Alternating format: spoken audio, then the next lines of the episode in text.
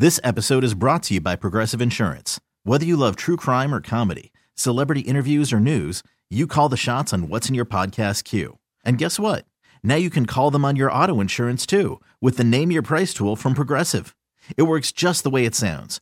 You tell Progressive how much you want to pay for car insurance, and they'll show you coverage options that fit your budget. Get your quote today at Progressive.com to join the over 28 million drivers who trust Progressive. Progressive Casualty Insurance Company and Affiliates.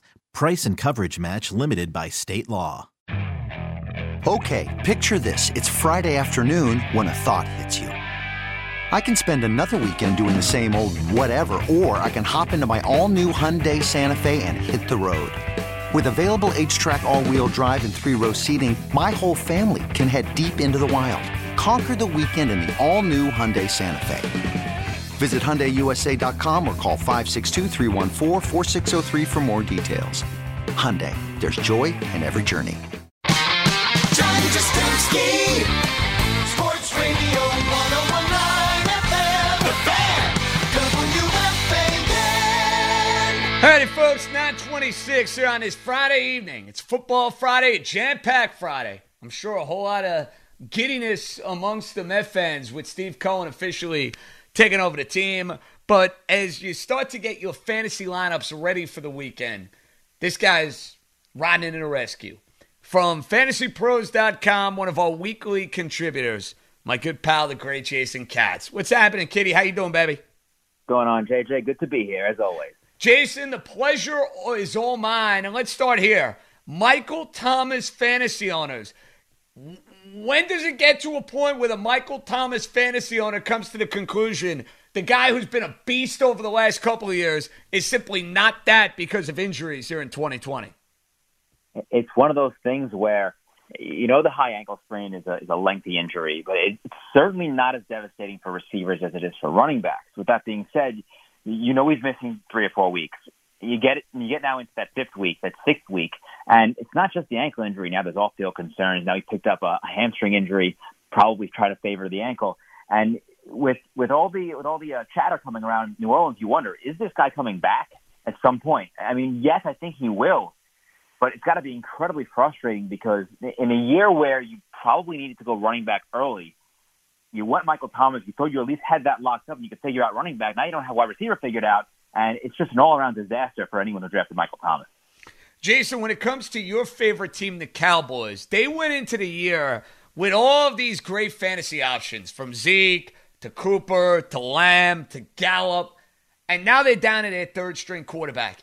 How much does that impact things if you owned anybody on Dallas? I feel like the value of all of those guys has been diminished by at least like 40%. With Dak Prescott, this team possessed at least 5, if not 6, fantasy-relevant players.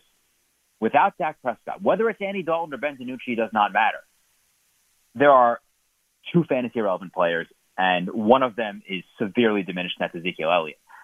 You've got Amari Cooper, who is still the wide receiver one on the team, and despite the quarterback changes, he still has 7 receptions each of the past 2 weeks. So even though that touchdown upside is obviously completely shattered with the team incapable of moving the ball at all, the reception should still be there enough to keep him in wide receiver 2 territory. But Michael Gallup and CeeDee Lamb are completely useless at this point. Dalton Schultz, nothing more than maybe you get 3 catches for 30 yards. And Ezekiel Elliott goes from elite RB1 to mid to low RB2 because he can't get anything going, which is obviously not just because of Dak or Dalton. It's because of the decimated offensive line. Jason, how concerned would you be about the weather and more specifically the wind in a bunch of these matchups here coming up Sunday? Normally, I tend to dismiss weather because I do think that the fantasy community kind of overplays it a bit, especially when it comes to rain. But this week, we have at least 3 games, to my knowledge, that are projected to have some serious, serious wind. We're talking upwards of 25 miles per hour, which is the relevant number you want to focus on, 25 miles per hour. When you get to that number, you get over 15, really, you start to think about it. But at 25, you're starting to see it really impact game plans. If you have kickers in these games, just forget about it. There's no reason to ever take a kicker in bad weather. So it doesn't matter who it is. I don't care if it's Justin Tucker or Harrison Butker. If your kicker is in bad weather, start somebody else. It's just not worth it. It's a kicker. Take somebody in a dome or playing in warm weather. But when it comes to the real players, specifically those that are relying on the passing game, you're going to see deep balls struggle when you have 30 to 40 mile per hour winds to deal with. So if you have guys like Derek Carr or Raiders or Browns, I think those are two of the games that are in considered that might have a problem, as well as I think the Patriots and Bills are looking at potential issues. You need to strongly consider whether you have an alternative that has enough upside to pivot off these players dealing with severe winds. All right, Jason, before we get to a couple of Twitter questions, your must-start quarterback for the week, maybe have to dig a little deeper. Maybe, the wind or a couple of situations had you maybe pivoting on what direction you were going to go. But what quarterback do you love here on Sunday or Monday? Last week we hit with a rookie. We're going with another rookie this week. We're going with Joe Burrow, the first overall pick. It wasn't just a career fantasy performance last week for Burrow. It was a legitimately great quarterback performance. He threw for 406 yards and 3 touchdowns. He completed 75% of his passes. He added a rushing touchdown. The Titans are vulnerable through the air. They're allowing 272 passing yards per game. This game should be high scoring. And even though I don't think the Bengals are going to win, I do think that Burrow will have to throw a lot, and that's the type of offense that they want to be right now. So I'm all in on Joe Burrow in real life and in fantasy. All in on Joe Cool. Can't blame you there. Who do you not like in these Week 8 games? You don't necessarily like Ben Roethlisberger. I'm not saying to completely fade him because there should be enough volume here, but we have a lot of history on Ben versus the Ravens. And in 23 career starts against the Ravens, Ben averages 248 yards passing, 1.6 touchdowns, and 1 interception. Those are not good fantasy numbers. The Ravens are allowing just 230 passing yards per game. They've only given up 8 passing touchdowns in 6 games. This is just not a good spot for a ceiling game for Ben. All right, Jason, move over to the running back position. Obviously got to dig deep. Injuries obviously could play a role, but who is the must-start at running back? I'm kind of taking the easy road here, and I apologize for that, but I'm going to lump Giovanni Bernard and Boston Scott together because they're both backups set to see what should be one more week of feature back usage. Both the Bengals and the Eagles are on bye in Week 9, which means that Miles Sanders and Joe Mixon are going to be held out. They get that extra week to get healthy. I do expect both of them back in Week 10, which means that we've got one more week to use Gio and Boston Scott.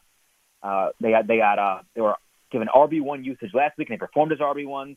Favorable matchups against the Titans and Cowboys. I would just chase the volume this week. Yeah, I'm all for that. I wish I owned Gio Bernard in the league, specifically the league in which I have Joe Mixon. If only I was so lucky. Couldn't draft him. Unfortunate. Anyway, Jason, running back to avoid. Another duo here. We're going with the Ravens running back. I know it's another group selection. I'm sorry.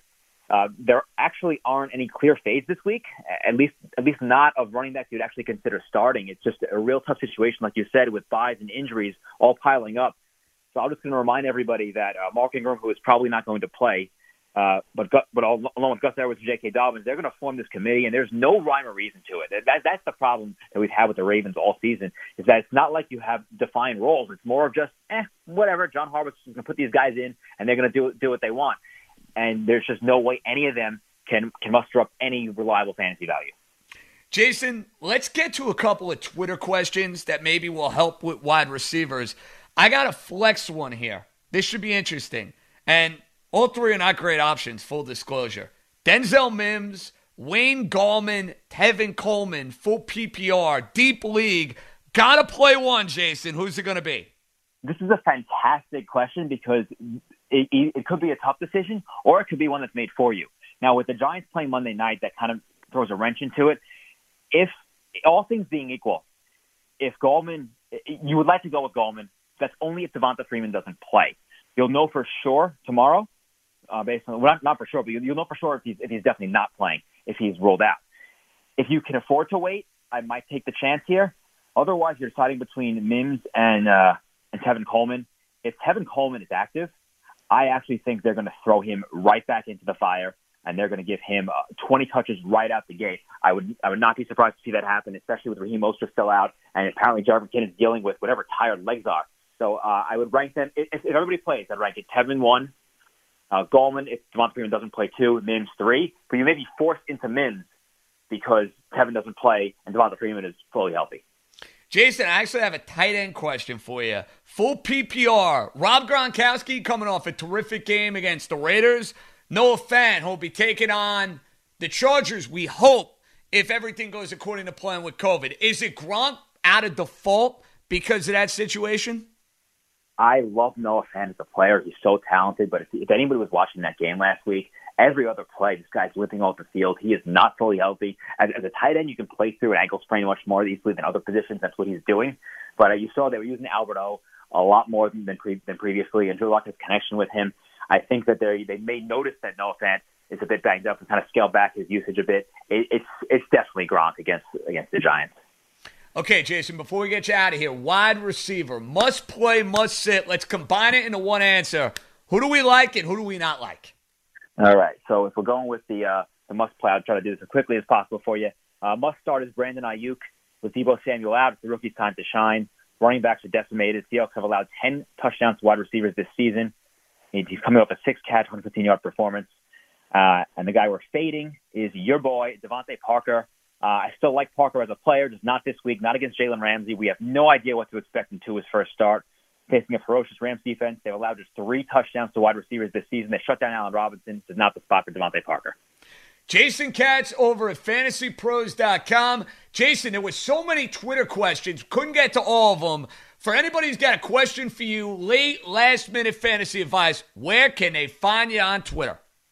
Always on Twitter at JasonCatz13. Happy to answer the start sits. And if we didn't get to yours on the show, just tweet it at me again directly because I can't remember what we got to and what we didn't, and I'll be happy to answer it. Jason, you're a man of the people. Terrific work. We will chat next Friday, okay? I look forward to it. Job well done by our buddy Jason Katz. Okay, picture this. It's Friday afternoon when a thought hits you. I can spend another weekend doing the same old whatever, or I can hop into my all-new Hyundai Santa Fe and hit the road. With available H-Track all-wheel drive and 3-row seating, my whole family can head deep into the wild. Conquer the weekend in the all-new Hyundai Santa Fe. Visit HyundaiUSA.com or call 562-314-4603 for more details. Hyundai, there's joy in every journey. This episode is brought to you by Progressive Insurance. Whether you love true crime or comedy, celebrity interviews or news, you call the shots on what's in your podcast queue. And guess what? Now you can call them on your auto insurance too with the Name Your Price tool from Progressive. It works just the way it sounds. You tell Progressive how much you want to pay for car insurance, and they'll show you coverage options that fit your budget. Get your quote today at Progressive.com to join the over 28 million drivers who trust Progressive. Progressive Casualty Insurance Company and Affiliates. Price and coverage match limited by state law.